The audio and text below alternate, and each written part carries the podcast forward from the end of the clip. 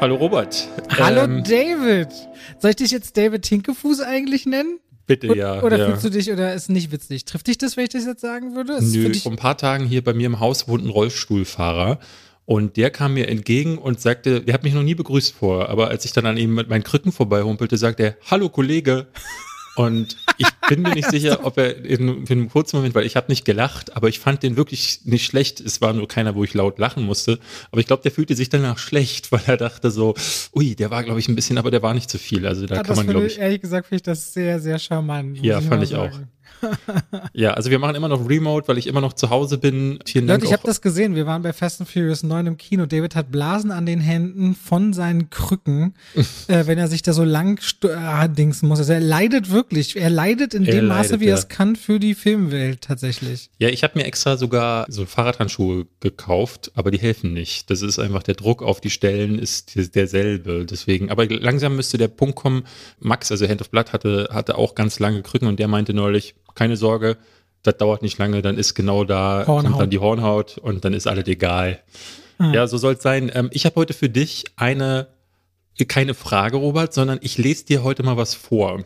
Oh, und zwar soll ich mich erst noch in eine liegende Position begeben? Nö, musst du nicht. Ich erzähle dir die Geschichte eines Films und du sagst mir, nicht sofort, du es erkennst, erst wenn ich dann sage, ich bin fertig, jetzt sagst du mir, welcher Film ist gemeint. Also, stell dir vor, es gibt so eine Crew aus jungen, wilden Extremsportlern, die suchen regelmäßig Adrenalinkicks. Und weil ihr Hobby dafür ihnen nicht reicht, drehen sie nebenbei noch so ein paar krumme Dinger und kommen deswegen mit dem Gesetz in Konflikt. Auf der anderen Seite, ja, auf der Seite des Gesetzes, gibt es da diesen jungen Gesetzeshüter, der ist aufstrebend und ein bisschen grün hinter den Ohren, aber hat natürlich das Herz am rechten Fleck. Und der wird dann in diese Crew eingeschleust und soll Informationen sammeln. Ja, und dabei findet er heraus, dass die Crew natürlich die gesuchten Gangster sind, aber er verliebt sich auch noch in die Schwester des Anführers und verliebt sich irgendwie auch noch in diesen Lifestyle der Crew. Und weil er dann irgendwie zwischen diesen Welten gefangen ist, gibt es dann später eine Situation, wo er den Anführer eigentlich erschießen könnte oder einbuchten könnte, aber er macht es dann nicht, sondern erst am Ende gibt es dann, ja, dann gibt es diese Situation, wo der Anführer dann doch leider seiner gerechten Strafe entgegengeführt wird. Robert, was würdest du sagen, welcher Film ist das? Na, jetzt sage ich natürlich Schnell und Wütend Teil 1. Du würdest The Fast and Furious sagen. Das ist natürlich falsch. Das ist natürlich falsch. Ich habe das hier, glaube ich, immer mal wieder angedeutet, aber auch auf meinem Kanal immer mal wieder gesagt, The Fast and Furious ist eine 1:1 Kopie von Catherine Bigelow. Letzte Woche hatten wir sie. Catherine Bigelows Gefährliche Brandung, im Original hieß er Point Break. Ja. Der wurde später auch, es kann sein, dass Leute jetzt gesagt haben, das ist doch Point Break von, ich weiß nicht, 2009 oder so. Da gab es nämlich ein Remake. Aber nee, Gefährliche Brandung mit Keanu Reeves und Patrick Swayze ist genau das. Da ist es halt ein Surfermilieu, was in den 90ern halt noch voll hip war. Ja, du hast mit dem Wort Extremsportler, ne? Da war ich dann schon so, da will er mich auf eine Fährte locken hier. Naja, Straßenrennen ist ja auch irgendwie, kann man sagen, eine Form von Extremsport auf einer gewissen Ebene. Aber das ist nicht das Einzige, was The Fast and the Furious, sagen wir mal, entliehen hat. Es gab da nie einen Rechtsstreit, was mich gewundert hat, muss ich ganz ehrlich sagen, aber die haben wahrscheinlich angeklopft und haben gefragt, genauso wie sie auch bei jemand anders angefragt haben, nämlich bei Roger Corman. Ich weiß nicht, ob du den Namen schon mal gehört hast, ja. Ich will seit Jahren ein Video darüber machen. Das ist so der B-Movie-Papst aus den USA gewesen. Der hat da wahnsinnig viele billige Sachen gemacht und war bekannt dafür, dass er ganz vielen berühmten Regisseuren und Schauspielern aber den Kickstart in Hollywood gegeben hat. Und dessen, ich glaube, es war einer seiner allerersten Filme, an denen er mitgewirkt hat, war, der heißt hier, glaube ich, der rasende Teufel oder so. Genau, der rasende Teufel heißt der in Deutschland und der heißt The Fast and the Furious. Und die Macher von dem ersten Fast and the Furious, die wollten den Film erst Race Wars, Racer X, Street War irgendwie so nennen, aber es klingt natürlich wie, wenn so ein 15-Jähriger sich einen Autorennen-Filmtitel ausdenkt. Und dann hat irgendjemand den Film von Roger Corman gesehen und dann sind die zu Corman gegangen und haben gesagt, hey, können wir den Titel haben? Und Universal hat Roger Corman im Angebot, im Tausch gegen, also Roger Corman ist halt, weil er B-Movie-Papst ist, hat er sich nicht bezahlen lassen, sondern er hat gesagt, er hätte gerne Archivmaterial, also einfach so Footage, was Universal in ihren Schränken hat, dass er dann für seine Filme verwenden kann, damit er das nicht drehen muss, damit er mal wieder Geld gespart hat, was ich sehr sympathisch finde. Das ist clever, das ist wirklich clever. Ja, also Fast and Furious ist hochgradig zusammengemopst. Ich könnte jetzt noch darüber reden, dass es eigentlich auch eine echte Lebensgeschichte von einem echten Straßenrenner ist, aber das spare ich mir heute und sage stattdessen lieber herzlich willkommen zu 2 wie Pech und Schwafel. Zu Folge 23. Mein Name ist Robert Hofmann und du bist? Ich bin auch Robert Hofmann. Ja. Wir könnten das doch mal sagen für Leute, die neu mal dazukommen, wer wir eigentlich sind. Nein? Ich bin David Hein, hallo, guten Tag. Hallo, ja. Super. Wir reden heute unter anderem über Fast and Furious, ja, den neuen Film. Oder F9, wie wir Tastaturbenutzer sagen würden. Und heißt dann auch noch The Fast Saga. The Fast Saga, das heißt auch ja von Film zu Film anders. Ich habe gestern mal versucht durchzugucken durch die Filme und dachte dann, weil der 4. Teil hieß ja auch Fast and Furious, glaube ich. Ja, der 2. ist auch Too Fast, Too Furious. Genau. Ja. So, The Fast and the Furious, Too Furious. Dann gibt's Tokyo Drift. Dann gab's Fast and Furious. Dann gab's Fast 5. Ich glaube, dann war wieder The Fast and the Furious 6 und 7. Und dann The Fate and the Furious. Und jetzt F9, The Fast Saga. Also es ist so, auch da, als würden diese 15-Jährigen, von denen ich gerade sprach, mit ihrem Würfel wieder ankommen und sagen, hey, damals hat es nicht geklappt mit Racer X, aber jetzt habe ich hier eine wahllose Zusammensetzung aus Fast und Furious und das würfeln wir einfach und auf Basis, zusammen. Wenn wir da nachher drüber sprechen, wollen wir ein bisschen auch über das Autorenngenre sprechen, was uns da so anspricht. Ja. Und wir müssen auch dann gleich über Filme, die wir gesehen haben, über Davids erste Kritik auf seinem YouTube-Kanal sprechen, die er gemacht hat. Also große Zäsur im Leben des Hein. Ja. Und ich habe noch ein paar kleine Filme geguckt, weil Kino geht jetzt wieder los, dementsprechend gucke ich halt auch viele Sachen. Es ist immer ein bisschen traurig, wenn ich dann so zu Percy eine Kritik mache und sie hat so 4000 Klicks und du sagst dir so, eigentlich ist das doch ein guter Stoff, aber die Leute finden einfach keinen Zugang, sowas hat keine Werbung, keine Plattform. Mir schreiben die Leute auch so, ey, in meinen 3 Kinos in der Nähe von 45 Kilometern wird der Film nicht gezeigt. Wie viele Leute mir geschrieben haben, dass sie Nomadland nicht gucken können und so, voll traurig, muss ich mal sagen an der Stelle. Ja, das hatten wir ja schon mal an anderer Stelle spekuliert, dass viele Filme, die wir häufig besprechen, zum Beispiel in kleineren Ortschaften, kannst du das vergessen. Wenn die ein Kino haben, wenn das überhaupt überlebt hat nach Covid, dann kannst du froh sein, wenn dann jetzt halt eben, das ist jetzt gerade auch das Problem, diese ganzen Blockbuster, die jetzt jede Woche ins Kino geballert werden, wo sollen da die kleinen Filme stattfinden? Wobei nicht alle Blockbuster ihren Weg ins Kino finden, wie ich auch gehört habe per Nachrichten dieser Tage. Kinopolis hat zum Beispiel gepostet auf Facebook, dass es teilweise mit Studios gibt es normalerweise Nachverhandlungen. Also ihr müsst euch vorstellen, wenn ein Kino Filme rausbringt, bekommen die natürlich Geld durch ihre Popcorn- und Getränkeverkäufe und von so einem Kinoticket ungefähr die Hälfte. Das wird aber mit jedem Studio genau ausverhandelt, wie viel Prozent das ist. Und da wird gerne auch nochmal nachverhandelt. Und zumindest hat Kinopolis jetzt gesagt, dass sie Black Widow nicht bei sich zeigen werden anscheinend. Und ich habe auch mehrere Nachrichten bekommen, kann sein, dass es nicht jetzt bloß die einzigen Kinos sind. Auf jeden Fall muss damit Disney irgendeine Form von Nachverhandlung gegeben haben. Das passiert immer mal wieder. Über Disney hörte man ja immer mal wieder, selbst in den USA. Allein die Streitigkeiten zwischen Quentin Tarantino und Disney sind ja legendär, wenn die zum Beispiel sagen, Star Wars muss im größten Saal zur Hauptzeit oder in 5 Sälen gleichzeitig gespielt werden. Die diktieren halt sehr stark durch, wie so ein Programm auszusehen hat nach deren Vorstellung. Und dass Filme zum Beispiel auch in den IMAX-Saal müssen zu Zeiten, wo man eigentlich weiß, da gehen dann keine Kinder mehr hin in den typischen Familienfilm.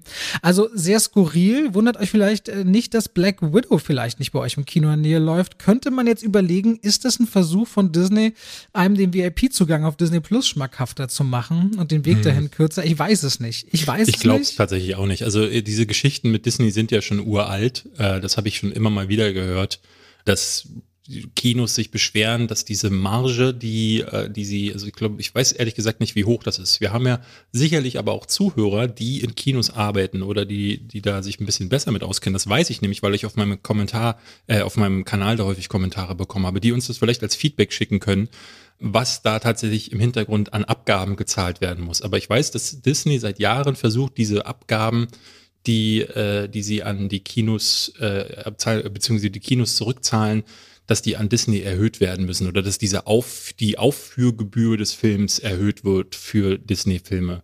Und da sagen die dann, nee, ist nicht. So, also quasi, weil sich das Kino das Recht erkauft, den Film vorführen zu dürfen. Und ein Disney-Film ist halt für Disney Mehrwert, deswegen sagen sie, das kostet halt einfach mehr.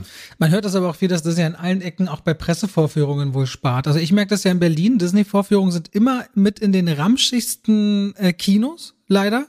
Also in den typischen, wo jetzt, ich meine, andere Studios gehen halt ganz oft in den Zoopalast oder ja, letztens war einer im UCI auf Mercedes-Benz-Platz oder Defi Lux oder Astor Lounge, also in sehr schöne Kinos auch, um sich Filme anzugucken. Bei Disney fällt immer auf, dass die so in die ramschigeren Sachen. Ja, ich will jetzt nichts runter. Es gibt halt einfach Kinos, da riecht's nach Klo, wenn du gesagt Also es gab in Berlin schon eine ganze Menge von Kinos, in denen ich gesessen habe, wo, wenn du ganz hinten gesessen hast, der Ton nicht ankam oder wo die Toilette mitten im Saal ist und so, alles schon erlebt. Aber ja, ich meine, das würde ich jetzt nicht mal sagen, das kann dann auch an Beleg, ne, es kann an einem anderen belegten Kino liegen, will ich gar nicht sagen.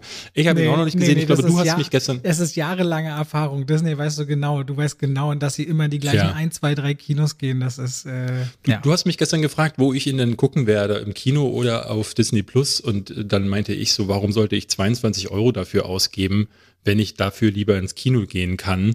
Aber geil ist dieses ganze Gehabe tatsächlich nicht. Also ich bin gespannt, wie sich das entwickelt. Aber wir werden ja vielleicht nächste Woche nochmal über Black Widow reden. Jetzt kommen wir zu meiner ersten Filmkritik auf meinem Kanal. Robert, es gab Beef. Dies haben die Leute zumindest immer wieder geschrieben und vermutet. Wirklich? Ja, du hattest unter meinem Kanal hast du geschrieben irgendwas mit, Filmkritiken, bla bla bla. Und dann hatten die Leute darunter spekuliert, ich weiß nicht, ob du es weitergelesen hast, dass das ja möglicherweise nicht abgesprochen gewesen wäre und dass es jetzt Beef gibt zwischen uns.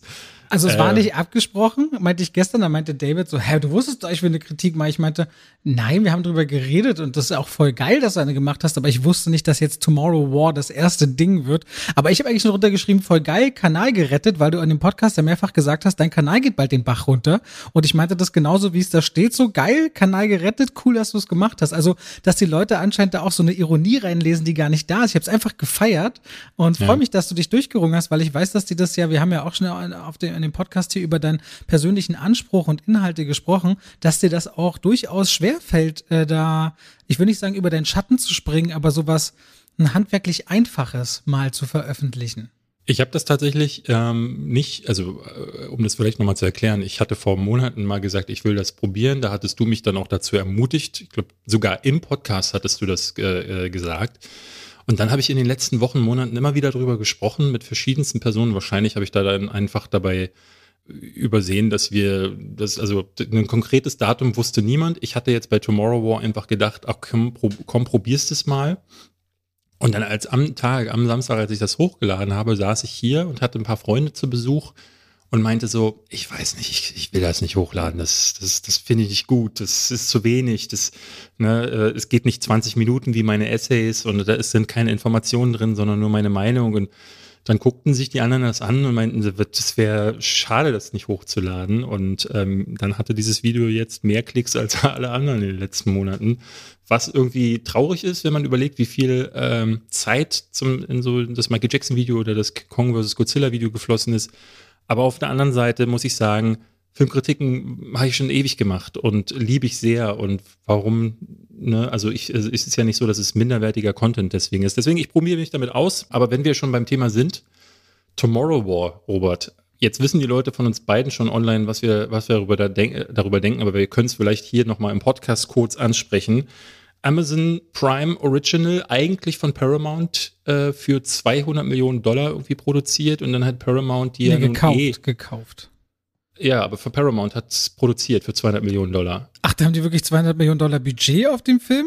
Genau, $200 Millionen Budget ist angeblich das Budget auf Tomorrow War. Und dann hat Amazon nur das Budget ausgekauft? Ich denke, ja, Paramount wollte einfach nur das Ding nur verkaufen, weil ich glaube, dass in Paramount geht's ja nun wirklich nicht gut, wenn man so schaut. Und außer Mission Impossible haben die jetzt nicht viel gehabt, so. Und ich kann mir gut vorstellen, dass die dann jetzt durch Covid irgendwie Angst bekommen haben. Quiet Place ist jetzt nicht groß, aber ist Paramount nur mal kurz als Ergänzung. Aber die wollten ihre Assets, glaube ich, einfach loswerden und haben sich bei Tomorrow War vielleicht nach der Sichtung auch gedacht, mal gucken, ob das so ein großer Erfolg wird. Und ich weiß gar nicht, wie Tomorrow War in der realen Welt, also in Kinos quasi stattfinden würden, weil jetzt auf Amazon wird es fett beworben, ne? Amazon hat viel Geld dafür bezahlt, ich sehe überall in der Stadt hier Plakate, wenn du auf Amazon Prime gehst, schon wie bei der Prinz aus Zamunda, hast du oben einen Banner, in der Mitte einen Banner, also du kommst an Tomorrow War quasi nicht vorbei und ich sehe auch unter meiner Kritik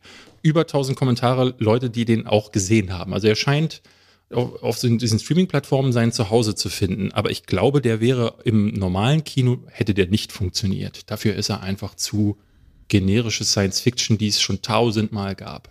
Ich bin ein bisschen unsicher, wie gut der funktionieren würde, weil der hat, ich finde visuell, ich habe deine Kritik noch nicht gesehen. Ich gucke ja immer keine anderen Kritiken. Jetzt ist das erste Mal wieder, dass ich von denen nicht angucke, weil ich irgendwie kein Kritikengucker bin. Aber ich habe es geliked, sehe ich gerade.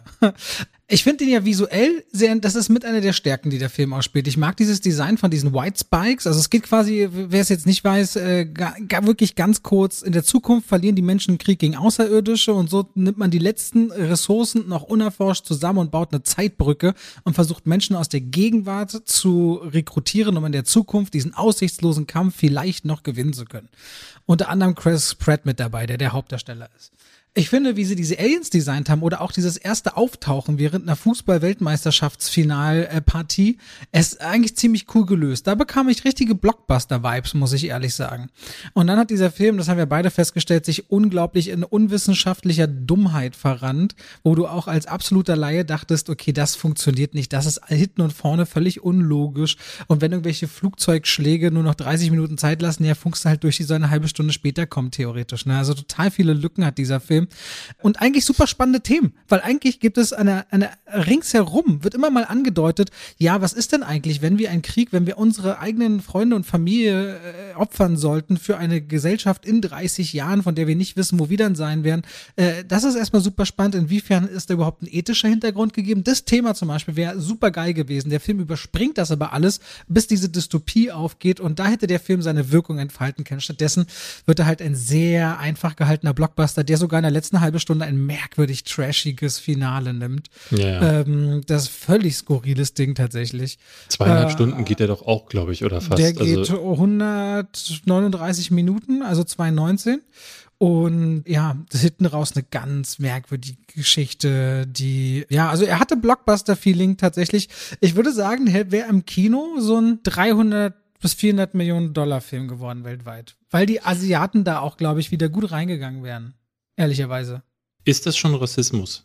Nein, du siehst es bei Fast and Furious, wir reden nachher darüber. Fast and Furious hat, glaube ich, in den USA, Kanada 125 Millionen eingespielt, steht aber über eine halbe Milliarde schon Einspielergebnis gestern geknackt. Und das ist China in erster Linie hart zu verteidigen. Also gerade wenn ich mir das so angucke, so was da an Effekten aufgetischt wird und was dann an Story fehlt, das ist für mich typisch chinesisches Kino. Also jetzt Skyfire hatte ich ja letztes Mal besprochen. Ja. Ne? Also keine Handlung, null Logik und ansonsten Effekte bis zum Get-No. Das ist Tomorrow War. Ich fand, er war auch noch an vielen Stellen, das hatte ich auf meinem Kanal gar nicht gesagt, wirkte er so bekannt, weil ich immer wieder Vibes aus Starship Troopers empfangen habe, weil ich dachte, oh, das kenne ich aus Independence Day. Oh, diese Wandmauersequenz habe ich schon mal in World War Z gesehen. Am Ende wird es dann zu Alien sogar ein bisschen. Also ganz viele Versatzstücke, die ich woanders schon mal gesehen habe. Dann die inhärente Logik des Films funktioniert für mich nicht. Was ja immer so ein Ding ist, ne? Ich kann einen Film auch, also ich hatte auf meinem Kanal Edge of Tomorrow als Beispiel genannt, weil ich sagte so, das ist ein Film, da ist auch nicht alles logisch, aber in sich, also innerhalb der Geschichte werden die Regeln des Films eingehalten. Das ist aber bei Tomorrow War überhaupt nicht so, weil es da ständig irgendwelche Sachen gibt, die dann gebrochen wurden oder wo ich mich dann frage, warum ist das so? Oder die dann nicht richtig erklärt werden, ne? Also dann sitzt dann im Briefing jemand da und stellt dann wichtige Fragen zu dieser Zeitreisemechanik und dann sagen die so, ja, ist halt so. Und für mich gibt es da so ein Paradoxon, denn in Terminator ist es ja zum Beispiel so, es gibt ja auch da diese eine Timeline so und da stellt man sich ja auch die Frage, wie kann es sein, dass John Connor seinen Vater in der Zeit zurückschickt, der ihn in der Vergangenheit erst erzeugt. Ja, also so ein Paradoxon, aber was in diesen Filmen irgendwie dann doch Sinn macht. Hier ist es aber so, dass es sie erklären am Anfang erst, dass die Zeit ein Fluss ist und dass es quasi ein langer Fluss ist, aber es stellt sich dann irgendwann heraus, es scheint mehrere Parallelzeiten zu geben. Weil ja, da müsste ich jetzt spoilern, um das zu sagen, aber es gibt einen zentralen Konflikt, der sich in der Mitte des Films aufmacht, zwischen Chris Pratt und einer anderen Person, der einfach nicht funktioniert, wenn man die Logik der Zeitreisemechanik in diesem Film bemüht. Und das finde ich super absurd, dass er erst Regeln versucht, halbgar zu erklären und die Regeln dann komplett im nächsten Moment aushebelt. Also es wirkt auch da wieder so, du hast es gerade gesagt, ne? Da werden dann Situationen geschrieben, um irgendwie was zu erzeugen, ein Gefühl oder eine Stimmung oder eine Spannung, wie zum Beispiel der Luftschlag ist in 20 Sekunden, ne? Und sie müssen aus einem Gebäude, du hast es gerade erwähnt, sie müssen aus einem Gebäude eine ganz wichtige Sache rausholen, aber diese Stelle wird auch von Flugzeugen bombardiert. Warum? Ist unklar, weil die Person, die diesen Luftschlag absagen könnte, will gleichzeitig auch diese total wichtige Sache und tut es dann aber nicht. Und das ist halt ganz, ganz simples und billiges Drehbuch schreiben. Genauso wie auch die Exposition, also Chris Pratt zu glauben, dass ein Ex-Soldat ist, okay, Lehrer, schon schwierig, Wissenschaftler, null. Und wenn er dann auch noch auf so einen Buddy trifft in der Rekrutierung, der irgendwie aussieht, jetzt käme er gerade vom Baseball-Match und der sagt, ich bin Professor so und so, noch nulliger. Also du glaubst nicht, was den Figuren da auf den Leib geschrieben wird, was sie sein sollen, aber wie sie überhaupt nicht wirken. Aber dennoch muss ich mal sagen, ein Chris Pratt trägt emotional einen solchen Blockbuster noch besser als Vin Diesel, Fast and Furious. Das ist richtig, das stimmt. Ja, deswegen ist es wirklich auch, Chris Pratt ist so diese Nummer, wo ich dann sage, so, da kann man sich dran entlanghangeln, und ich fand, wie du, die White Spikes waren richtig gut designt. Ich fand es dieses erstes Eröffnungstor, die Menschen der Zukunft auf dem Feld. Ich fand es denn das optisch gelöst? Das fand ich unfassbar dumm. Also das war nur optisch, nur wie das visuell, dieses Tor, dieses so, purpurfarbene, war das wirklich blöd aus oder cool? Was ist das für eine spezifische Frage? Mich hat das interessiert, weil manchmal denke ich so, es gibt so eine Grenze bei Effekten, wo ich zum Beispiel sage, das finde ich cool, und glaube, andere schon sagen würden, das gefällt mir gar nicht. Und dann dachte ich, das wäre so ein Punkt, wollte ich dich fragen, wie du das findest, wie das aussah. Aber hätte ja musste jetzt auch keine Meinung haben. Also Robert, dieses Purpur fand ich wirklich gut. Mann, wie das ganze Tor designt war. Ich muss sagen, habe ich gar keinen, kann ich nicht beantworten, weil ich dachte so, ja. Aber generell fand ich die Optik des Fußballspiels sah aus, als wäre sie im Greenscreen-Studio gedreht worden. Vor allem die Qualität der Spieler. Also das war echt zu sehen, dass das keine Profifußballer waren. Also ich fand es ungeil. Und gerade weil auch ich habe in dieser Situation eigentlich mehr damit zu tun gehabt, dass halt schwer bewaffnete Leute auf dem Fußballspiel wandern. Niemand davon stirbt, weil ich meine, es ist ja mittlerweile bekannt, dass es Scharfschützen bei diesen Spielen zu geben scheint. Und dann kommt da eine Frau raus und sagt so, also sie sagt ja nicht mal, hey Leute, keine Angst, wir sind aus der Zukunft, ich weiß, klingt jetzt komisch, aber, sondern sie sagt so, wir sind ihr in der Zukunft, dort führen wir einen aussichtslosen Kampf. Bei der Aufmerksamkeitsspanne, die Menschen im Jahr 2021 haben, wären die in dem Moment schon tot gewesen, oder alle hätten abgeschaltet, oder, ich habe es in meinem Video auch gesagt, am nächsten Tag hätte halt niemand gesagt so, ja, stimmt, in der Zukunft, wir wissen noch überhaupt nicht, was passiert, aber lass mal das und das machen. Schau dir doch an, was in der Krise 2020 passiert. Die Leute gehen in eine Kaufhalle, in interessierten Scheiß, ob andere Leute auch Klopapier brauchen, und kaufen einfach 900 Rollen weg. Ja, und dann gehen sie auf Twitter, sagen, wie scheiße das Leben ist, und demonstrieren gegen 5G-Masten. So läuft doch eine echte Krise in der Realität. Ja, und da willst du doch nicht erwarten. Leider, ja. Ja, da willst du doch nicht erwarten, dass irgendjemand irgendwelche Glückskicksprüche aus einem pinken Tor raus schwabelt in der WM in Katar, und dann sagen alle so, ja, jetzt fassen wir uns mal alle an den Händen und fliegen in die Zukunft. Auch das ist zum Beispiel so eine Sache. Genau, ist auch so eine völlig unrealistische Nummer, das wollte ich noch ganz kurz sagen, habe ich auch in meiner Kritik nicht anbringen können. Die Kreaturen zum Beispiel, werden ja ganz am Anfang überhaupt nicht gezeigt. So, natürlich, ne, aus welchem Grund, klar, sie wollen dieses Kreaturendesign nicht zu früh revealen, so wie in einem Alien oder so.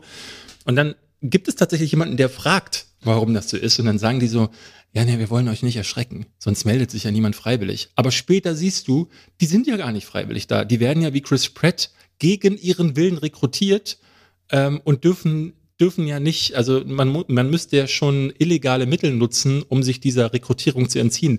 Damit macht das ja überhaupt keinen Sinn. Also es gibt ständig so Situationen, wo ich dachte, eine Sekunde später zeigen sie mir genau das Gegenteil. Aber deswegen meinte ich auch vor am Anfang, das hätte mich nämlich interessiert, wie eben diese Stimmung, wo du sagst, so läuft eine Pandemie ja auch ab, wie man führen kann, sie kippt ja in dem Film, aber immer nur so als Beiwerk, als Beigemenge. Und darin steckt eigentlich der Film, in diesem ethischen Dilemma, da steckt der eigentliche Film, der findet dort statt. Den hätte ich lieber gesehen. Okay, gut, übrigens, ich will zwischendurch nur eins korrigieren, ich wurde ein, zwei Mal drauf angesprochen, ich habe immer mal wieder, ich weiß nicht, warum ich diese Zahl falsch im Kopf habe, letzte Woche habe ich kurz Wonder Woman erwähnt, dass der über $1 Milliarde eingespielt hätte, hat er tatsächlich nie. Ich sag das irgendwie immer, hat er nicht. 800 noch was Millionen. Wollte ich nur einmal korrigiert haben jetzt am Rande. Okay. Ich würde Fear Street noch ganz kurz erwähnen. Das ist Teil 2 kommt auch diese Woche raus übrigens. Ja, ja. Ist ein Dreiteiler. Fear Street Part 1 spielt 1994, glaube ich. Das wird mir vermittelt, indem jemand einen Gameboy in den Hintergrund gelegt hat und Nirvana über als Soundtrack läuft.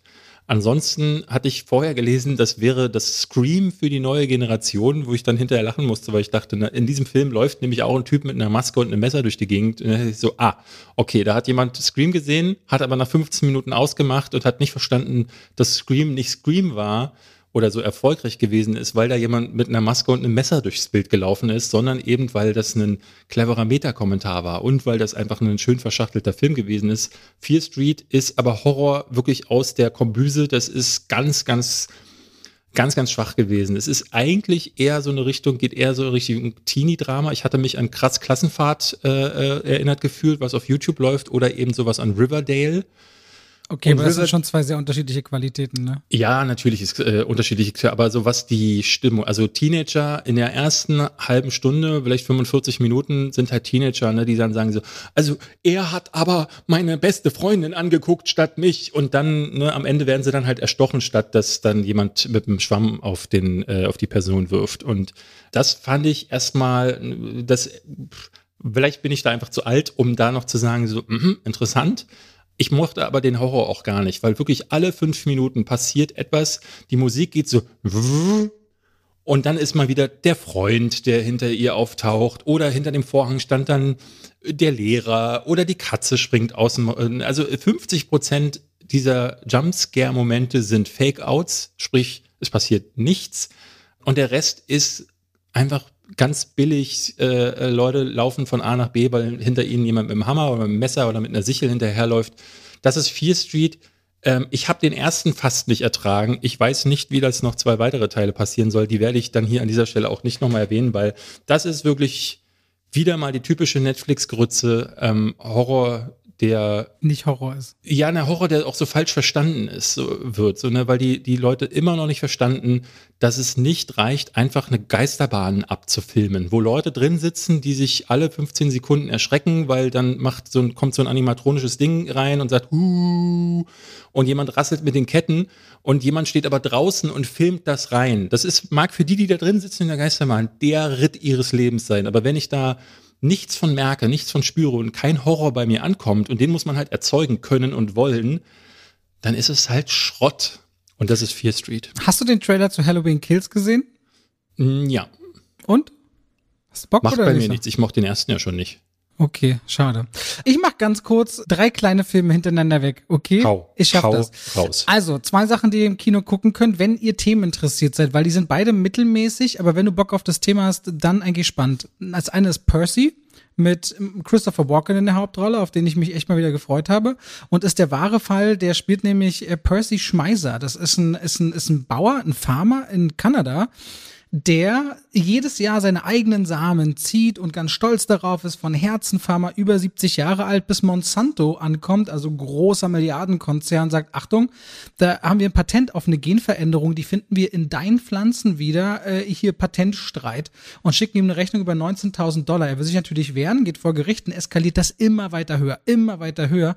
Tatsächlicher Fall, der dafür heute gesorgt hat, wie Milliarden Menschen teilweise ernährt werden, dass wir nicht genmanipulierten Mais haben an vielen Märkten und so, aber gleichzeitig auch, und ich weiß nicht, ob du das wusstest, ich kannte das schon von Dokus, es 100.000-fachen Selbstmord beispielsweise in Indien in der Baumwollindustrie gibt, was auch wieder mit Saatgut zu tun hat, und dass diese Samen jedes Jahr neu gekauft werden müssen und Bauern massenhaft in die Schulden getrieben werden. Also großes Thema in Percy, wer sich dafür interessiert, an einem realen Fallbeispiel, Christopher Walken und auch Zach Braff mit dabei, echt gerne mal gesehen, ist ein okayer Film. Genauso wie Der Spion. Ist ebenfalls raus mit Benedict Cumberbatch, der einen Geschäftsmann spielt in den 60er Jahren in Großbritannien, und es ist zwischen den USA und der UdSSR kalter Krieg entbrennt, wird immer brenzlicher unter der Politik von Nikita Khrushchev, und sie versuchen irgendwie einen einzuschleusen, mit dem man Informationen austauschen kann, und auch eine wahre Geschichte. Da spielt Benedict Cumberbatch einen Geschäftsmann, der auf einen russischen, irgendwie wichtigen Menschen trifft, und deren Freundschaft, die entsteht, die hochbrenzlig und tödlich ist, und da ist immer mal wieder punktuell richtig gute Spannung drin. Also wer Lust hat auf so einen echten Spionagefilm, so in Richtung nicht Bond-mäßig und auch nicht wie in Mission Impossible, sondern ein echtes Thema, für den könnte ich auch nochmal Der Spion empfehlen. Beides mittelmäßige Streifen, wenn euch die Themen interessieren, dann guckt es euch an, und ein Knaller, wie ich finde, und den will ich nicht weiter ausführen, weil David den vielleicht noch guckt, kommt erst nächsten Donnerstag ins Kino, nämlich Nebenan. Daniel Brühls Film Nebenan. Ich würde nur mal vorausschicken wollen, dass ich finde, dass er sich lohnt. Wenn ihr Lust drauf habt, guckt euch mal den Trailer an. Sollten wir den nicht nächste oder übernächste Woche besprochen haben, dann mache ich es alleine vielleicht mal ausführlicher. Aber ich würde gerne vorausschicken. Mach es auf jeden Fall alleine, weil ich werde ihn nicht gucken. Okay, aber dann mache ich das nicht jetzt. Das kann ich auch in einer anderen Folge machen, weil ein richtig gutes, in großen Teilen Kammerspiel, und mich hat der Trailer gekriegt, und der Film schafft, dieses Versprechen einzulösen. Du wirst ihn nicht gucken, weil? Weil einfach gerade so viel auf mich einprasselt. Also ist das ganze Presseverführungsding läuft wieder an. Es gibt einige andere Filme, die ich dann auch gerne auf anderem Wege nachholen wollen würde, also indem ich normal ins Kino gehe. Und Nebenan zählt einfach nicht dazu. Also da würde ich jetzt, glaube ich, keinen Kinogang. Und man muss dazu sagen, für mich ist ins Kino gehen ja bedeutet gerade mit dem Taxi hinfahren, mit den Krücken irgendwie versuchen rauszukommen. Das möchte ich mir gerade einfach nicht antun für einen Film, der mich nicht. Aber ich könnte fragen, ob wir dir einen Screener besorgt kriegen. Das kannst du machen. Also, und euch kann man ja nur empfehlen, selbst wenn wir jetzt nicht drüber sprechen, die Kritik wird auf deinem Kanal ja noch kommen, oder ist schon da? Ja, die kommt die Tage. Diese Woche noch, denke ich. Ja, dann könnt ihr euch da ja auch anhören, was Robert dazu sagt. Bevor wir gleich zu Fast and Furious 9 kommen, liebe Leute, gehen wir ganz kurz in die Werbung. Und damit gehen wir rein in die Werbung und bedanken uns bei Blinkist. Wer Blinkist noch nicht kennt, ich muss sagen, ich habe in den letzten Wochen oder Monaten unglaublich viel mir bei Blinkist angehört. Das ist eine App, die könnt ihr euch runterladen, und da werden aus 4.000 oder über 4.000 Sachbuch-Bestsellern quasi Kurzformate draus gemacht. In sogenannten Blinks bekommt man in 15 Minuten alles Wichtige rund aus einem Sachbuch erklärt, und das aus den verschiedensten Themen, über 25 Kategorien. Ich habe mich da zum Beispiel, was Selbstorganisation oder Digitales sich so ein bisschen reduzieren, dass man nicht so überwältigt wird, wahnsinnig viel informiert, aber auch Gesundheit, Finanzen, weil das ist gerade bei uns zu Hause ein Thema, David, so ein bisschen Depot, so Geldanlage, bestimmt allein 15 Bücher daraus gehört, und auch das allererste, was mir mein Papa zu dem Thema mal als Jugendlicher geschenkt hat, nämlich Der reichste Mann von Babylon. Das fand ich schon als Kind richtig oder als Jugendlicher ganz toll, und habe mir jetzt nochmal die Blinks dazu angehört, und das war richtig cool, weil sie da auch viele Geschichten rausgenommen haben und es wirklich richtig gut hinbekommen haben, dieses Buch zu verknappen auf 15 Minuten. Kurzum, da gibt es ein riesen Portfolio an Dingen, wo ihr sagt, oh, ich wollte mir zu Thema XY was drauf schaffen. Da kann man sich in 15 Minuten zu verschiedensten Themen quasi Zusammenfassungen holen. Ich hatte jetzt tatsächlich, weil ich ja relativ viel mit meiner Gesundheit zu kämpfen habe, habe ich mal geschaut, weil mir geht's ja gerade viel um Ernährung und gesunde Ernährung. Wie kann ich mein Bein schonen? Aber generell, was kann ich jetzt der Witz, in meinem Alter muss ich mich langsam mit diesen Sachen auseinandersetzen. Und es gibt immer ganz viele, die sagen, ja, und dann habe ich dieses Buch mir geholt. Ein Freund von mir hat mir zum Beispiel erzählt, der hat ein eigenes Unternehmen. Der meinte, er macht es so zu Unternehmenskultur, so wie wenn du Chef bist, wie verhältst du dich, wie Mitarbeiter Führung, geht er auf Blinkist, gibt sich das in 15 Minuten und ist dann der Powerchef. So war es jetzt bei medizinischen Themen auch, wo ich dachte so, also relativ schnell kommt man die Dinge auf den Punkt gebracht. Deswegen, ich bin da noch voll am Anfang und werde mich da auf jeden Fall reinstürzen, mir noch viele weitere Sachen, weil die 15 Minuten, die hat man tatsächlich immer. Na, die haben auch zum Beispiel zu vielen Podcasts, sogenannte Shortcasts, da hat man dann quasi Podcast-Folgen zusammengefasst von den originalen Sprechern, die zu den Podcasts gehören, auch alles in 15 Minuten. Also kurzum, eine Menge zu entdecken. Das könnt ihr zum Beispiel auch 7 Tage kostenlos testen, das ganze Programm, wenn ihr wollt. Ihr bekommt aber auch auf das Jahresabo 25% Rabatt, wenn ihr ganz einfach bei blinkist.de Schwafel drauf geht und darüber euch das Ganze dann holt und ausprobiert. Spart ihr Geld, unterstützt uns und ich werde weiter Blinkist hören und vielen, vielen Dank. Eine coole Sache und für die Unterstützung unseres Podcasts auch an dieser Stelle. Danke von mir auch. Und damit gehen wir raus aus der Werbung. Damit geht es jetzt um Fast and Furious 9. Schon falsch. Fast 9. Wie heißt denn der in Deutschland? Auch F9? Nee, der heißt Fast and Furious 9. Okay, weil drüben heißt er F9, The Fast Saga. Ja, ich weiß, haben wir ja eingehend schon geklärt. Das neue große Ding aus Familie Dom Toretto und seine Crew, Leute. Der lebt eigentlich super entspannt, Vin Diesel als Dom mit Frau und Kind auf einer Farm. Außer es kommt mir jemand zu Besuch, dann wird sofort die Waffe gezückt, weil sofort. ja, hat kein Telefon, wundert sich aber, wenn jemand kommt und sich nicht vorher meldet, wie auch immer, obwohl er kein Telefon hat. Und eigentlich alles gut, bis ein Notfallanruf oder Notfallaufruf von Mr. Nobody kommt. Kurt Russell haben sie ja da ein bisschen etabliert in den letzten Jahren. Ich liebe das. Also ich habe den letzten Jahr nicht gesehen, Fast 8, weil ich da schon dachte, okay, ich halte es nicht mehr aus und die Trailer so schlecht aussehen. Ich glaube auch, dass 8 und 9, jetzt wo ich den 9. gesehen habe, habe ich das Gefühl, dass nach 7 qualitativ nochmal ein starker Drop passiert ist. Aber ich wusste nicht, dass dieser Mr. Nobody so heißt und dass er halt auch die ganze Zeit im Film, ohne dass jemand mit der Wimper zuckt, also ohne dass man sich bepullern muss vor Lachen, sagen die Leute, Mr. Nobody hat gesagt. Das ist so affig, das klingt wie, also das bei James Bond 1966 war das vielleicht noch okay, aber heute ist also ich weiß nicht, Mr. Nobody zu sagen, war ganz komisch. Und du sagst gerade, es kommt eine Message von Mr. Nobody. Hast du mal Command & Conquer gespielt? Ja, die ersten zwei Teile, glaube ich. Der zweite war ja auch immer so der geilste, glaube ich. Ja. Kennst du da noch diese, das war ja immer so, dass jemand saß mit dem Gesicht zum Bildschirm, so wie wir YouTuber heutzutage, und sagte dann, und dann war so grünes Geflacker und dann haben die vor so einem Greenscreen so getan, als würden sie attackiert und so, wir sind unter Beschuss, Commander, schnell, wir brauchen ihre Hilfe. Und ich dachte dir, während dieser Message, die sie sich auch auf so einem kleinen Bildschirm angucken, Mensch, das ist ja damals wie 1994 in Command & Conquer, 95 kam es raus.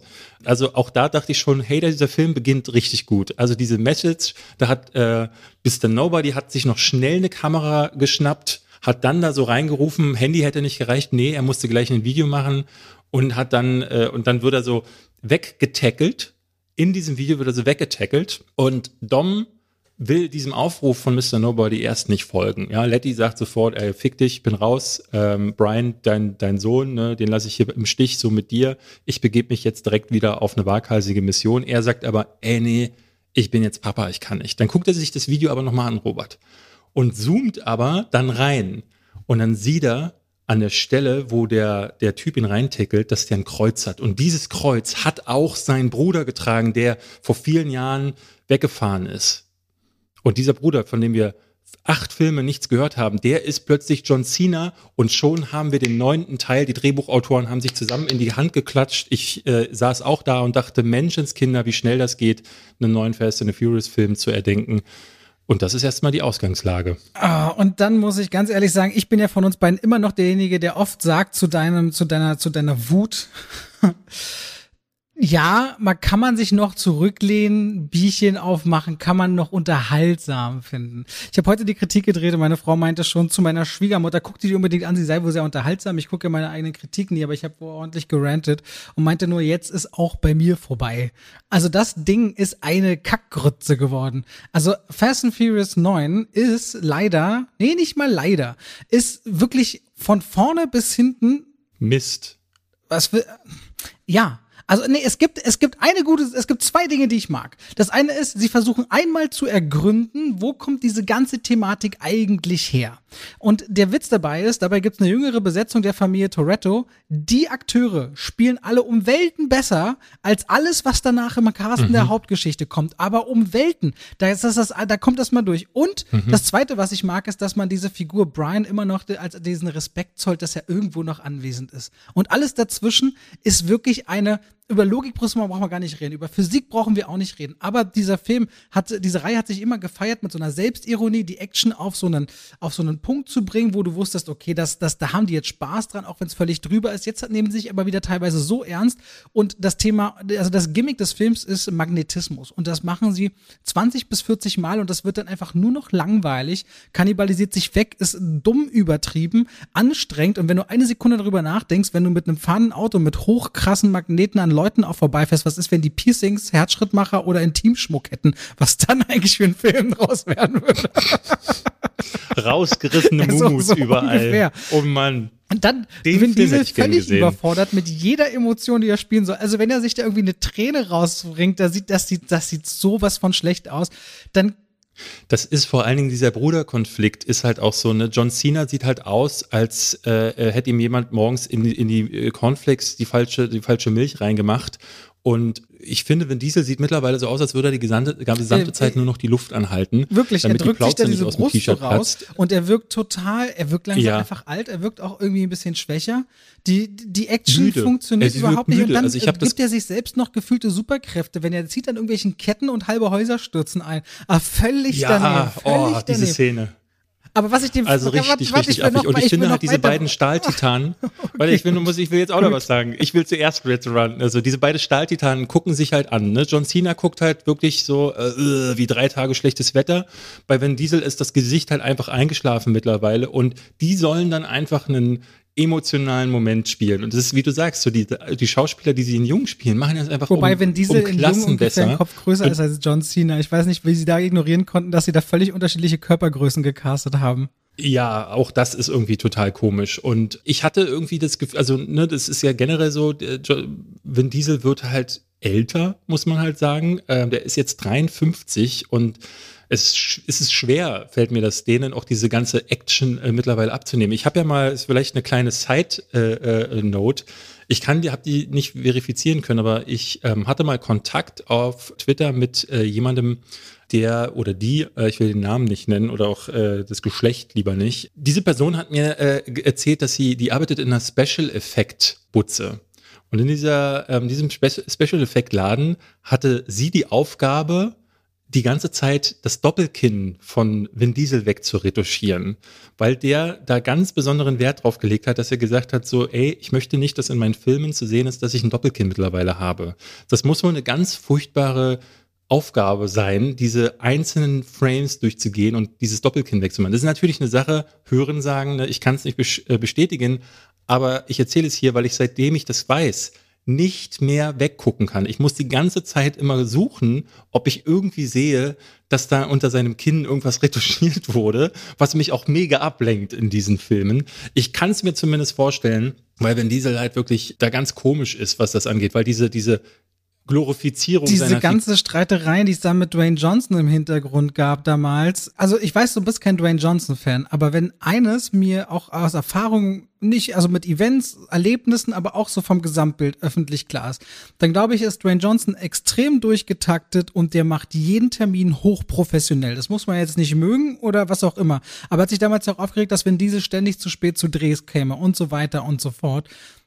Und ich kann mir das schon vorstellen, dass das echt, wenn einer ackert, glaube ich, ist es, ich sagte mal, hardest worker in the room, aber man muss Dwayne Johnson lassen. Ich glaube, der lässt nichts aus, was er in seinem Terminkalender stehen hat.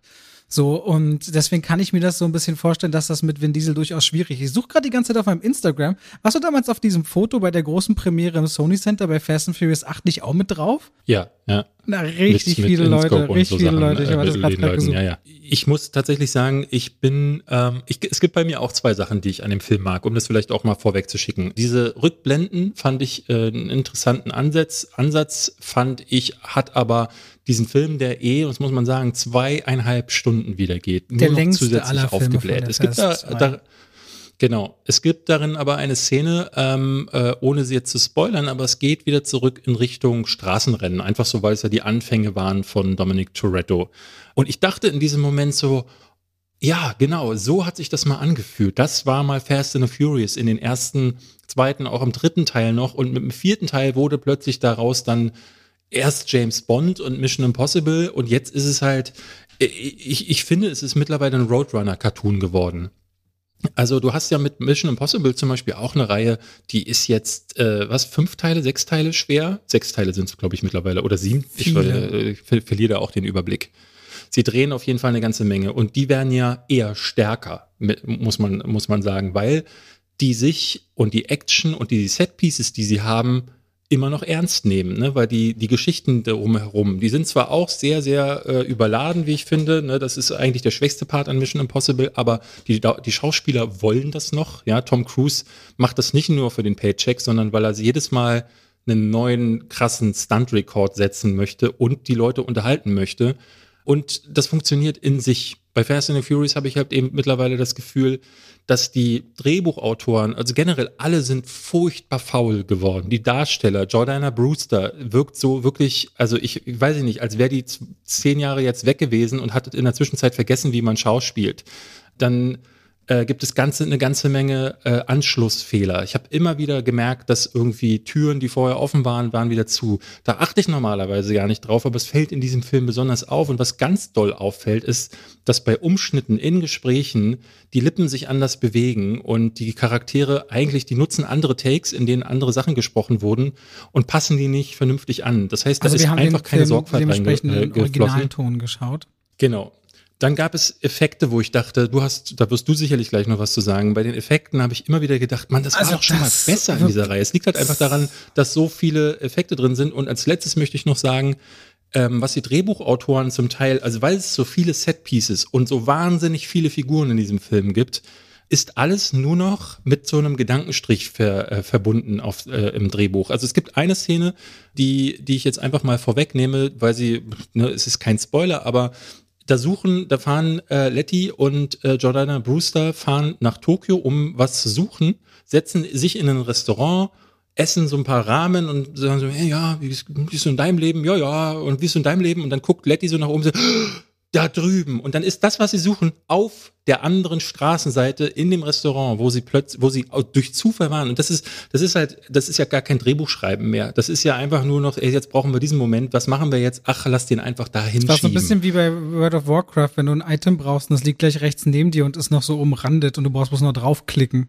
Genau. Und das ist einfach, also das ist ja kein Drehbuchschreiben mehr. Das ist ja wirklich das schrecklich. Also es ist aber auch das erste Mal, dass ein bestimmter Drehbuchautor nicht mehr dabei ist in der Reihe, hatte ich heute noch gelesen in der Trivia auf IMDb. Ich habe jetzt den Namen nicht parat, aber da scheint sich was getan zu haben am Drehbuchposten und das merkt man. Zu den Effekten, ganz schlimm ist mir aufgefallen, Michelle Rodriguez fährt Motorrad es gibt eine Actionsequenz irgendwo in Südamerika und ich fand's richtig geil, dass sie anscheinend nichts gefunden haben, was urwaldmäßig aussah, wo man gerade durchfahren konnte, außer eine Ölplantage. Das ist nochmal so ein ökologischer Ansatz, wo man mal drüber nachdenken kann. Und bei ihr, das ganze Gesicht wirkt die ganze Zeit digital draufgesetzt drauf. Also diese Action sieht so oft so schlecht von den Effekten aus und jedes Mal, ich verstehe nicht, wie bis heute noch die Physis von fallenden, springenden oder umkippenden Figuren, Menschen immer noch so wie Säcke aussehen, die umkippen und die da keine richtige Physis rein animiert bekommen. Ich weiß noch, wir waren mal an so einem Punkt, wo ich diskutiert habe und du fandst es ja richtig geil bei Annihilation, also Auslöschung mit dem Grizzlybären. Ey, wir waren doch schon vor Jahren selbst bei einem Streaming-Anbieter auf einem Niveau, wo man sagen kann, da lässt sich doch drauf aufbauen. Warum das irgendwie entwickelt sich das zurück in der Qualität, habe ich immer wieder das Gefühl. Ich weiß nicht, ob es an der Zeit liegt oder ob es an, ob es einfach an dem Unverständnis liegt. Ich habe da auch keine Ahnung. Ich habe das Gefühl bei den Gesichtern, generell, da liegt ein Instagram-Filter drüber. Also die werden alle Gesichter vermutlich bearbeitet haben.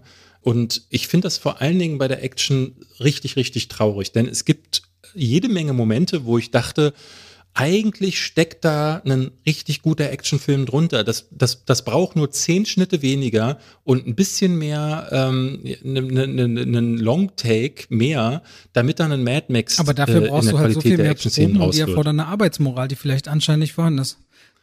Ja, also bei den Kampfszenen ist mir aufgefallen, wann immer sie in Fist-to-Fist gehen, also in einen Close-Quarter-Combat. Also da siehst du nichts mehr. Die Kamera geht nah ran. Ich fand es auch interessant, das habe ich immer wieder bemerkt, Schläge passieren im Off. Also die sind nicht mehr auf der Kamera zu sehen, sondern was passiert ist, dass sie einen Sound einspielen, damit erkennbar wird, da ist gerade ein Schlag passiert, aber ich sehe ihn nicht mehr. Die Kamera wackelt und ist so nah an den Fäusten ran, dass ich zum Teil wirklich nur gesehen habe, dass sich der Unterarm an der Kamera dran vorbeibewegt hat. Aber es gibt weder der Schwung wird nicht richtig gezeigt, der Treffer wird überhaupt nicht gezeigt, es passiert nur noch das Geräusch. Und bei den Autosequenzen war es dann wiederum so, dass so viel passiert, dass sie gar nicht in der Lage sind, eine Szene mal länger zu spielen. Es gibt zwar große Momente wie sich überschlagende Trucks oder so, die werden dann zwar in groß gezeigt, aber auch ein Christopher Nolan hat in The Dark Knight einen sich überschlagenden Truck schon schöner inszeniert.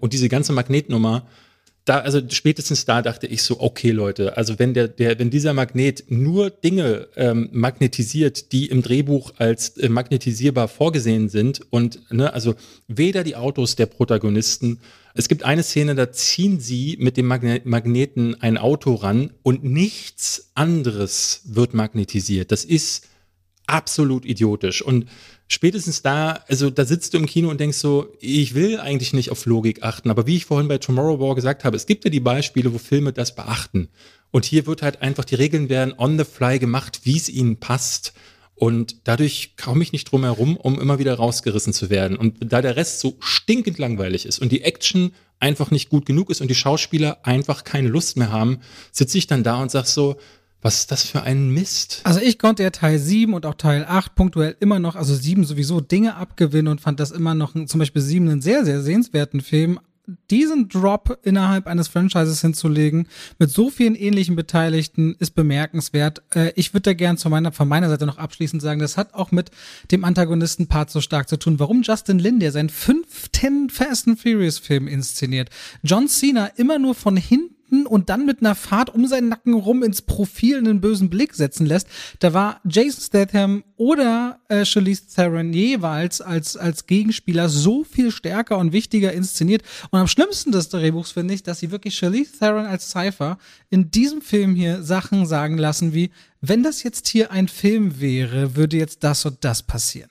Das, also eine Oscar-Preisträgerin, die eine so krasse Charaktermimen und weibliche Action-Darstellerin ist, die ist wirklich ein perfektes Schauspielpaket. Charlize Theron so zu gefühlt missbrauchen, das hat mir richtig wehgetan. Ja, sie overacted sich vorbei an wirklich furchtbaren Dialogen und so richtig verstanden habe ich nicht, warum sie in dem Film jetzt noch zwingend dabei sein musste.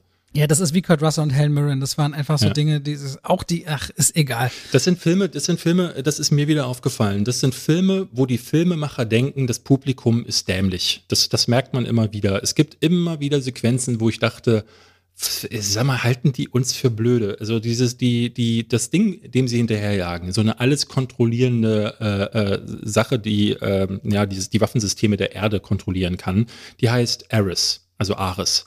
Ja, und dann dreht sich so Ludacris in die Kamera und sagt so, Ares, so wie der Krieg Gott des Krieges, wisst ihr? Und die anderen so, Und dann gibt es eine andere Szene, da ist John Cena, wie du wieder sagst, von hinten zu sehen. Und vorher wurde schon etabliert, dass John Cena, also der Bruder von Dominic Toretto, trägt ein Kreuz um den Hals. In dieser Szene hat er sich dieses Kreuz aber auf den Rücken gezogen. Und ich dachte so, das ist doch jetzt nicht euer Ernst. Also man kann in der Physis ja schon erkennen, selbst wenn ich es nicht erkennen würde, ist doch egal. Ihr könnt doch hinterher revealen, wer es gewesen ist. Aber nein, sie zeigen, dass es ist, also wirklich noch dem blödesten Zuschauer wird erklärt, das ist jetzt John Cena, weil er hat sich das Kreuz extra für die Szene nicht an den Hals, sondern hat sich auf den Rücken gedreht. Und da dachte ich wirklich, meine Güte, da erklärt sich so vieles, weil sie beim Drehbuch schreiben, bei jedem Gag, bei jeder Wendung, bei allem müssen sie sich denken, okay, wie erklären wir das jetzt auch noch der letzten Amöbe, dass jetzt hier dieses und jenes passiert ist. Und da brauche ich nicht mehr zu wissen. Also deswegen sind diese Filme, wie sie sind und deswegen dauern sie eine Stunde länger, als sie müssten. Aber ich verspreche dir, vorangegangene Filme sind besser als dieser. Das ist auf jeden Fall. Also ich habe vorhin mal geguckt, ich habe alle Filme bis zum 7., also inklusive den 7., mit Ausnahme, ich glaube welcher waren das? Ich glaube 4, denen ich nur 2,5 Punkte gegeben habe. Habe ich allen 3 Punkte gegeben, also 6 von 10. Das ist für mich immer noch so ein okay. Ich dachte immer noch so, ja gut, aber ich habe nie so gedacht wie jetzt. Das ist für mich definitiv der schlechteste Teil und einer, wo ich dann sage, okay, ich steige hier aus. Aber für den Podcast werde ich ja wahrscheinlich auch weitere Episoden gucken müssen. Ich freue mich auf den nächsten Teil, in dem dann die Putzfrau von Dominic Toretto sich herausstellt aus dem ersten Teil. Die hat einen illegalen Rennring aufgemacht, aber das Meerschweinchen von Brian aus dem ersten Teil ist zum CIA übergelaufen und ist jetzt der Bösewicht, der sich mit Cypher zusammentut.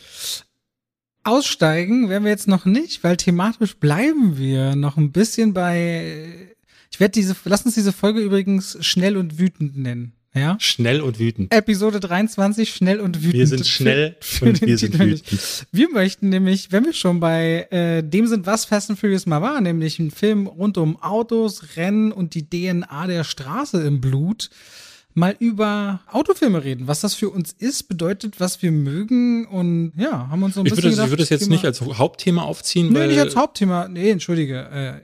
Nee, red mal weiter, ich will dich nicht unterbrechen. Genau, ich würde es jetzt nicht als Hauptthema aufziehen, sondern eher so, ich glaube, mal zu gucken, was fällt denn uns beim Thema Auto ein, was wir da auch gesehen haben und was man vielleicht besser machen kann. Ich glaube, wir brauchen nicht lange rüberlegen, dass Mad Max, ich habe den schon erwähnt, natürlich dazu den besten Beispielen gehört. George Miller. Mad Max, Fury Road. Nicht mal nur der. Also okay. Ich weiß nicht, hast du die Mad Max-Reihe vor Fury Road gesehen? Aber nur klein, da war ich klein und fand das super gruselig. Für mich war auch immer so, als Kind wusste ich so, Mad Max und Waterworld spielt bestimmt in derselben Welt, dachte ich, als Kind noch so. Ja, Postapokalypse. Mad Max hat ja so ein bisschen dieses moderne Bild der Postapokalypse, würde ich sagen, erfunden. Also gerade der zweite Teil, also The Road Warrior, hieß ja, glaube ich, in den USA nur, der auch einer meiner Lieblings-Action-Filme ist und der im Grunde auch die Blaupause für Fury Road war, wo sie auch echt schon Autostunts gemacht haben. Da ist ich weiß gar nicht, ob jemand ums Leben kam bei den Dreharbeiten, aber die Stuntmen haben sich da, glaube ich, reihenweise verletzt. Weil die George Miller ist da wirklich Fast and Furious gewesen bei den Dreharbeiten. Ich habe hier einige Filme, sowohl welche, wo es um die Autos selber geht, als aber auch um das Feeling von Auto und Autorennen. Ja. Einer, der, glaube ich, jetzt gar nicht mal so ein starker Film in sich ist, aber eine richtig gute Autochoreografie bis heute hatte, ist The Italian Job. Die Minis, die beladen werden und über, ich glaube, sogar Gleise rasen oder durch Tunnel. Du meinst das Remake, ne? Genau, das Remake mit Jason Statham, eine mega gute, also der Mini und die Filmwelt ist verschmelzen perfekt, was diese Choreografien angeht und den Look da drin. Immer wieder eine richtig, richtig schöne Nummer, wo ich jetzt gar nicht so viel sagen will, wie du zu Mad Max. Es gab so eine Reihe von Filmen, da hatte ich das Gefühl, da ging es dann eine Weile darum, einfach schöne Autos in den Fokus zu stellen. Ich weiß gar nicht, ob das ausgelöst wurde durch den Erfolg von Fast and the Furious, aber dann kam Gone in 60 Seconds. Der war auch geil. Weißt du noch, wie das Auto hieß? Nee. Eleanor. Ich weiß nicht. Er sitzt sich ja darin und du hast dann von War hast du ja Low, Low Rider. Und er hört diesen Song ja in seinem Auto Eleanor und fühlt dann dieses Ding. Also das, Eleanor heißt das Auto. Ich weiß noch, ich kann mich nur noch erinnern an diesen extremen Gelbstich und das, Angelina Jolie mir da in dem Film natürlich besonders aufgefallen ist. Aber er hat ja dann Jahre später, also Nicolas Cage hat ja dann später dann noch so einen anderen Film gemacht, der mir immer wieder empfohlen wird als absolute Trash-Granate. Ich habe ihn nie gesehen. Hast du Drive Angry geguckt? Nein. Nee, der wird immer wieder genannt, so als so ein Film, wo man sagt, ne, wo er auch Leute dann mit seinem Auto bedroht. Aber wenn wir dabei schon sind, muss man natürlich Quentin Tarantino erwähnen. Wie hieß er? Death Proof. Death Proof. Der in einem Doppel mal laufen sollte als Grindhouse-Doppel zusammen mit Planet Terror, weswegen diese beiden Filme unglaublich viele Verweise aufeinander haben. Und verbindendes Glied zu Fast and Furious 9 ist Kurt Russell. Ja, stimmt. Kurt Russell. Ja, gut, aber du sagst Fast and Furious 9, das spielt er ja wirklich, lass es 1,5 Minuten sein. Ist eine Verbindung. Ja, okay, alles klar, ich habe nichts gesagt. Ich fand tatsächlich Death Proof nie gut. Das ist der schwächste Film für mich von Quentin Tarantino, weil die tatsächliche Auto-Action nicht wirklich viel passiert. Also der Horroranteil ist, es sollte ja kein richtiger Horrorfilm, es ist ja eher so ein Exploitation-Ding. Ja. Ich glaube, das war eher so seine Hommage tatsächlich an so Filme wie Death Race 2000 von Roger Corman, ne? Also diese Filme, wo es nur darum ging, Autos, Blut, Frauen, also barbusige Frauen, ne, das ist so das Motto dieser Zeit gewesen. Mit Jason Statham wurde die Death Race-Reihe ja tatsächlich auch nochmal rebootet. Der hat, glaube ich, aber nur im ersten Teil mitgespielt und in den nachfolgenden Teilen sind dann alle möglichen anderen B-Movie-Stars durchgereicht worden. Aber ja, auch da ging es ja dann darum, im Kreis fahren, sich zu Tode fahren, viel Gewalt. Da wurde das so ein bisschen so aufgezogen. Ich würde als wichtige Filme des Autokinos immer auch noch Filme wie Bullet nennen und Ronin. Ronin hat eine der krassesten Autoverfolgungsjagden, die es gibt. Ich glaube, es ist von William Friedkin gewesen. Und Bullet mit Steve McQueen, der Proto-Autofilm kann man fast sagen, so, die haben irgendwie dieses Adrenalin-Kino geprägt, finde ich. Adrenalin würde ich vielleicht auch noch nehmen und bei wieder verbindendes wieder zu Fast and Furious. Transporter. Ja, stimmt. Jason Statham, der Transporter ist natürlich auch. Und aber unabhängig davon, ich finde, wir müssen unbedingt auch die beiden etwas klassischeren Rennfilme Le Mans 66 und Rush. Also ich meine, das ist super, ja, aber auch Le Mans, also Ford versus Ferrari. Ja.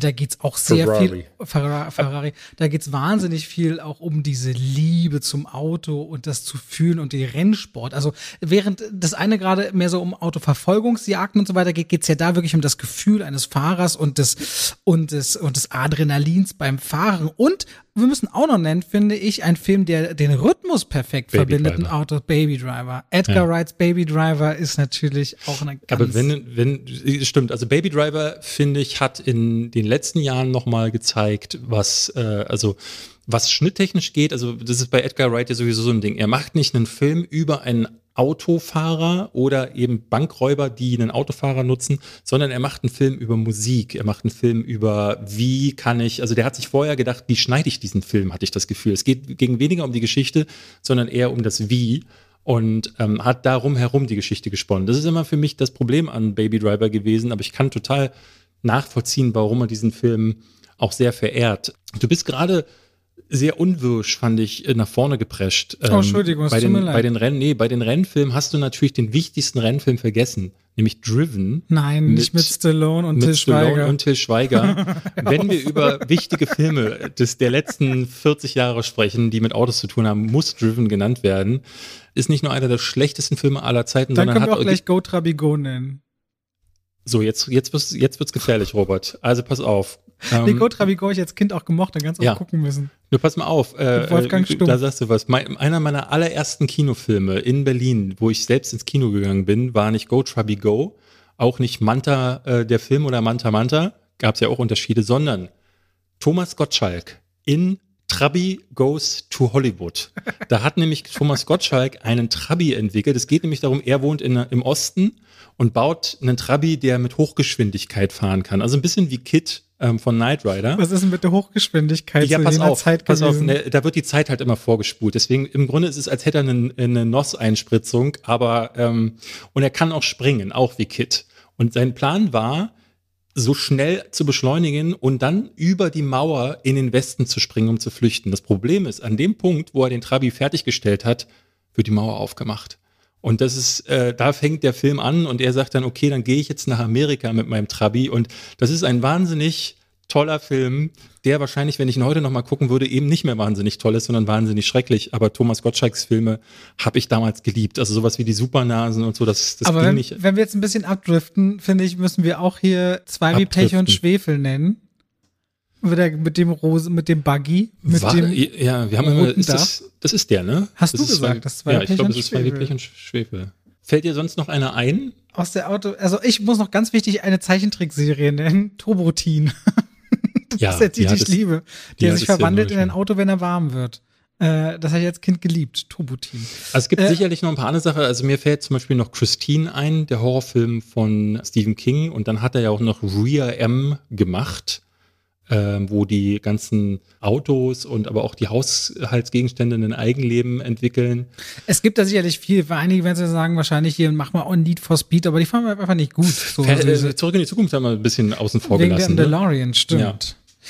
Lass mal weiter außen vor. Wir sind schon wieder bei 1:03, David. Genau. Willst du noch du bist dran. Wir machen ein Ranking. Ich habe David schon ein bisschen gespoilert, was wird, weil es eine Hommage an ihn ist. Mhm. Weil David ja da sitzt mit seinem wunderschönen, eingegipsten, eingeschienten Fuß. Wollte ich machen, die besten Filme, in denen sich jemand am Bein verletzt oder verwundet ist. Und ich finde, die Person darf auch schon von vornherein verwundet sein. Also er verletzt sich nicht erst in dem Film. Er oder sie hat zwischen Beginn oder Ende des Films ein Bein-Fuß-Problem. Aber pass auf, schwierige Frage. Wieder mal eine Logikfrage, Robert. Forrest Gump. Forrest hat ja keine Verletzung am Bein, aber sein Bein wird trotzdem geschient, weil er so eine Fehlstellung hat. Nee, Verletzung. Keine, es muss eine Verletzung sein. Eine Verletzung. Okay, aber Forrest Gump würde ja dann trotzdem, ich bin mir nicht sicher, Sergeant Dan, wird er an der Wirbelsäule verletzt und kann deswegen nicht mehr laufen oder wird er an den Füßen verletzt? Das ist nie so richtig klar geworden. Der ist ja gelähmt dann, also es ist von der Wirbelsäule, würde ich sagen. Okay. Verletz dich doch mal in den Fuß, so dass du gleich einen Rollstuhl musst. Dann müssen ja beide Füße verletzt werden. Du kannst die nicht mehr bewegen, trotz. Nee. Aber hier, Fenster zum Hof. Ja, Fenster zum Hof. Verletzt er sich im Film? Nee, deswegen sage ich, er kann auch schon verletzt sein. Ach so, er kann schon verletzt sein. Da sitzt er da eingegipst und guckt zum Hof raus und sieht einen Mord. So, Alfred Hitchcock, haben wir schon mal. Dann, ich habe schon erwähnt, Planet Terror. Allein schon, um es mit Death Proof einer Kombination zu haben. Da sagt er ja auch noch, wo es darum geht, dass er mit ihr dass er sie rannehmen will, dass sie nur ein Bein hätte und er sagt, leichterer Zugang. Das ist auch so übel derbe gewesen. Man muss ja bei Planet Terror, wie war denn das? Rose McGowan, ich weiß nicht mehr, wie sie das Bein verliert, aber das Wichtige ist, dass ihr dann ein Maschinengewehr an dieses Bein montiert wird, mit dem sie dann zum Schluss völlig amok läuft. Deswegen ist sie auch auf dem, ich glaube, dem Cover der DVD ganz prominent zu sehen. Das war irgendwie das Ding, mit dem sie den Film damals beworben haben. Planet Terror war gut. Ich mochte den auch sehr. David Hein, der Film, muss man nennen. Robert, da kann ich wirklich nur sagen. Okay, also ich hab Misery. Habe ich noch nie gesehen. Hast du nie gesehen? Das ist richtig schlecht, schlimm eigentlich. Guck den mal. Es gibt ja diese legendäre Szene, da kriegt jeder, also ich weiß nicht, da zieht's einem wirklich alles zusammen.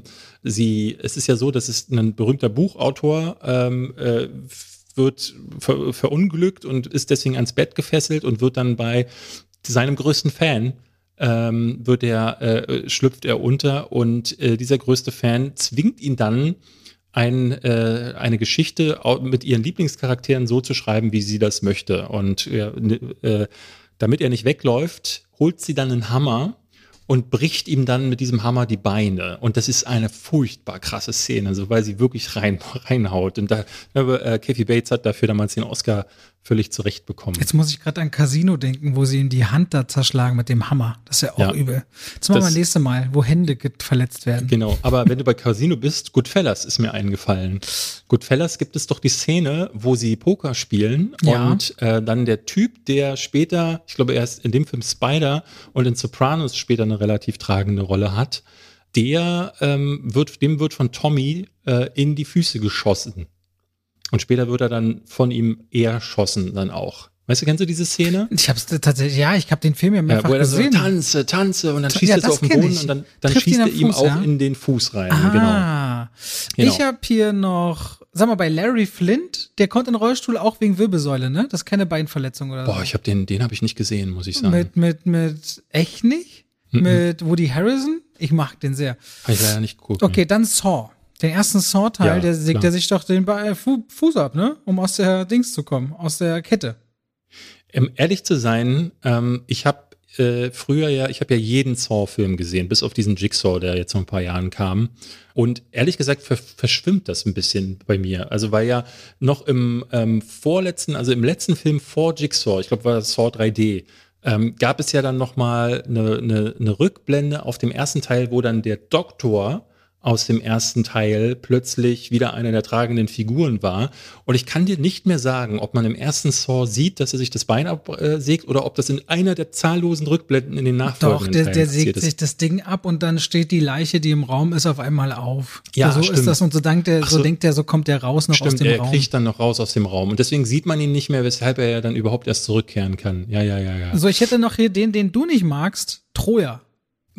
Ja, weil stimmt. Achilles, müssen wir jetzt nicht weiter drüber reden, dass der sich verletzt hat am Fuß oder am Bein. Ja, ich habe noch Bloodsport. Jean-Claude Van Damme. Jean-Claude Van Damme, genau, im letzten Kampf gegen Bolo Yeung, glaube ich, war das, oder war es in einem der vorherigen Kämpfe. Berühmte Szene, die in Deutschland immer gefehlt hat, weil sie rausgeschnitten war, aber ich glaube, in den aktuellen Versionen, die zu zirkulieren, müsste es drin sein, tritt er ihm gegens Schienbein und dann tritt ihm der Knochen. aus dem Fuß. Ich auch. Richtig üble Szene, die mich als Kind übelst geschockt hat. Da dachte ich so, warum macht der Knochen das? Da habe ich das erste Mal Biologie gelernt, wie Knochen aussehen können. Viel zu früh geguckt und nie aus dem Kopf gegangen, diese Szene. Hätten wir nicht eigentlich auch jeden Kriegsfilm nehmen können? Ich meine, dass sich bei Soldat James Ryan nicht einer am Bein verletzt. Ja doch, am Anfang werden ja Leute die Beine weggesprengt. Ich hätte noch, wenn wir noch über einen Film reden, Die Fliege. Einer meiner Lieblingsfilme von David Cronenberg. Mhm. Da am Ende entwickelt er doch die Fähigkeit, Dinge mit seiner Spucke, also quasi säurehaltig aufzulösen. Und in einer letzten Szene, eine der widerlichsten Szenen, die ich je gesehen habe, kommt der Freund von Gina Davis rein, will sie retten und dann löst er ihm mit seiner Spucke erst die Hand auf und dann den Fuß ab. Und das ist so schrecklich, das ist so ekelhaft inszeniert. Mm. Ich liebe diesen Film, auch weil er so herrlich ekelhaft ist. Aber diese Szene ist mir auch nie aus dem Kopf gegangen. Ich denke, das ist mir schlecht geworden als kleiner Junge. Noch Quiet Place 1 und 2. Ja, sehr starke Filme mit Verletzungen. Ja. Hast du schön gespoilert jetzt den zweiten Teil? Danke dafür. Da frage ich mich auch, nee, komm, das ist kein Spoiler, oder? Ist ein Spoiler, Robert. Im Trailer ist es nicht zu sehen, aber da werden sich die Zuschauer bestimmt bei dir bedanken dann. Sollen wir das rausschneiden und nochmal neu aufnehmen? Nee, ist nicht so schlimm. Okay, Leute, David hat an der Stelle gesagt, das ist nicht so schlimm. Das heißt, auch bei ihm beschweren bitte. Also Leute verletzten sich in Quiet Place 2 den Fuß. Es könnte sein, dass ihr jetzt sagt, so, okay, da gehe ich jetzt nicht mehr ins Kino. Ich bin Fußfetischist, aber es ist ein ganz komischen Fetisch, wo man nur geil ist oder geil wird, wenn man sich am Fuß verletzt. Und das kann natürlich sein, dass diese Leute jetzt nicht mehr ins Kino gehen wollen. Auf jeden Fall Teil 1 kann man sagen, der tritt in den Nagel. Das ist okay. Das, ganz fies. Ja, in Nagel treten, gibt es das nicht auch in Kevin Alleins Haus? Ja. Ja, oh, stimmt. Sicherlich. Siehst du? Also dann haben wir genug Filme. Jetzt fällt mir gerade ein, wenn wir wirklich mal die Reihe in die Hand verletzen machen, können wir alle Jesus-Filme nehmen. Warum sollten wir eine Reihe machen, wo sich Leute die Hand verletzen? Damit wir alle Jesus-Filme mal hatten. Warum machen wir dann nicht einfach alle Jesus-Filme?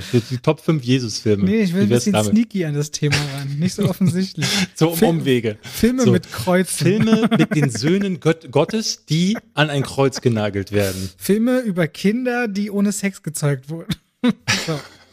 Oh. Was denn? Hä, warum machst du jetzt? Oh, das ist die unbefleckte Empfängnis. Ja, das ist nicht Star Wars Episode 1. Ach so. Anakin Skywalker war eine unbefleckte Empfängnis, laut, ich weiß nicht mehr, wie sie hieß. Schmi. Auf jeden Fall haben wir es geschafft. Wir haben 23 Wochen hintereinander Episoden veröffentlicht. Ab jetzt ist die ganze Nummer von diesem Podcast keine Schnellschuss mehr. Ja, man muss vor allen Dingen sagen, wir haben es ja vorhin gesagt, Vin Diesel und Co. sind schon bei der 9. Folge, haben die schon keinen Bock mehr. Ja, wir sind schon doppelt so krass. So. Und sind noch voll dabei. So sieht's mal aus. So, außer bei Instagram, das muss ich nochmal dazu sagen. Ne? Aktuell, ich kann mich nur wiederholen, es fehlt mir gerade so ein bisschen die Muße dazu. Aber der wöchentliche Post kommt, aber keine Fehler gerade, da habe ich gerade nicht den Nerv zu. Wir machen gar keine Fehler. Deswegen kommt das Posting nicht. Ah. Vielleicht okay. So? Vielleicht so. Kann man versuchen. Warum nicht? Ja. Warum nicht? Verbessert uns aber gerne unter dem Wochenposting, dann sehen wir das auch ein bisschen, können wir das nächste Woche sagen. So, Robert. Vielen Dank wieder fürs Reinhören. Wir wissen das übrigens, wir haben es schon lange nicht mehr gesagt, sehr zu schätzen, dass ihr alle von Anfang an in so fleißiger Zahl auch konstant dabei seid. Also ich glaube, das ist alles andere als normal. Wir sind sehr, sehr froh damit und wollten auch mal nochmal Danke dafür sagen, für viel liebes Feedback, aber auch so ein standhaftes Publikum. Vielen, vielen Dank. Genau, ich gehe mich jetzt impfen. Mach's gut. Okay, David, dann hoffentlich bis nächste Woche. Mal gucken, wer weiß. Gut. Dann kannst du ja so Filme, in denen einer der beiden Protagonisten an der Impfung stirbt, machen. So, da haben wir doch einen super Schluss gefunden. So, tschüss Leute, bis nächste Woche.